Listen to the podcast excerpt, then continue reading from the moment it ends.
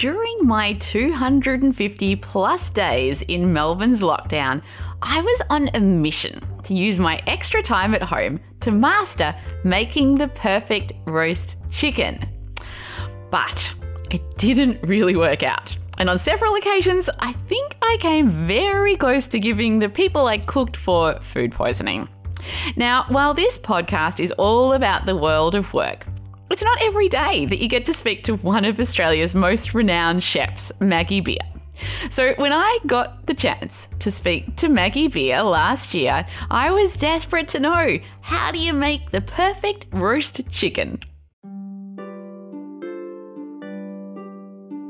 My name is Doctor Amantha Imber. I'm an organisational psychologist and the founder of behavioural science consultancy Inventium, and this is How I Work, a show about how to help you do your best work. On today's My Favourite Tip episode, we go back to an interview from the past and I pick out my favourite tip from the interview. In today's show, I speak with Maggie Beer about how to roast the perfect chicken.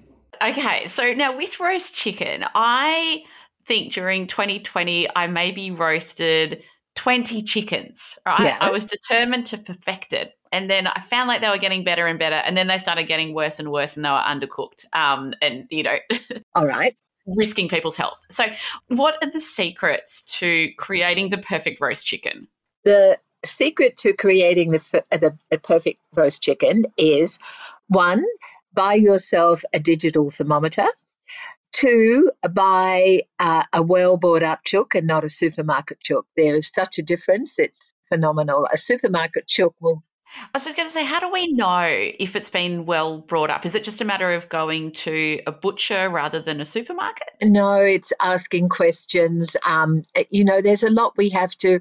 If we're looking for the best um, uh, washing machine, we would do some research. For the best chook, you've got to do the same. And every state has got really good chicken um, farmers where they they're grown out naturally without antibiotics, which are used as a preventative to grow chooks out quicker.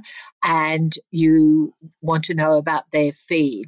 So, like everything, um, if you want something good, you've got to do some background and make some choices. Now, Delicious Produce Awards, I'm very proud of. I'm the patron of those.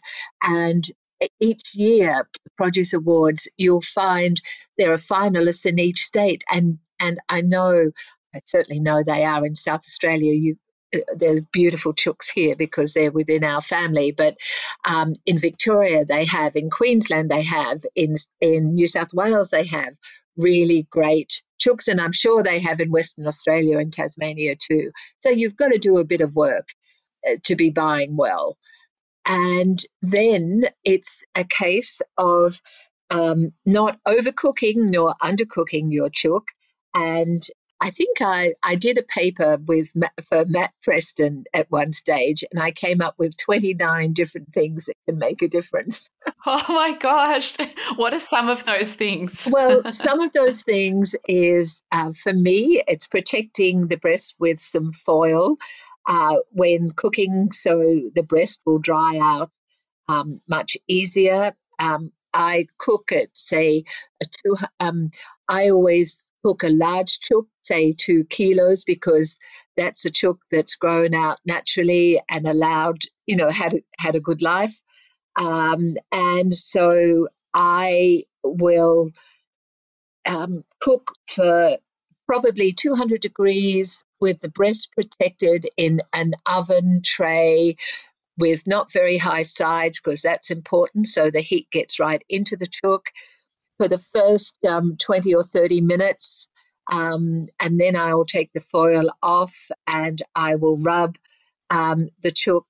I have previously rubbed the chook with extra virgin olive oil and salt, and then I will cook for about fifty minutes. Then I will check um, the temperature at the thickest part.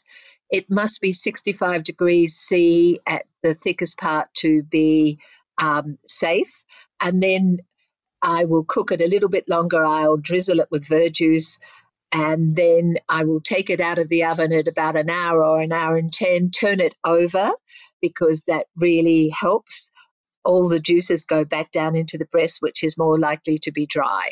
So look, I could tell you a whole lot of other things.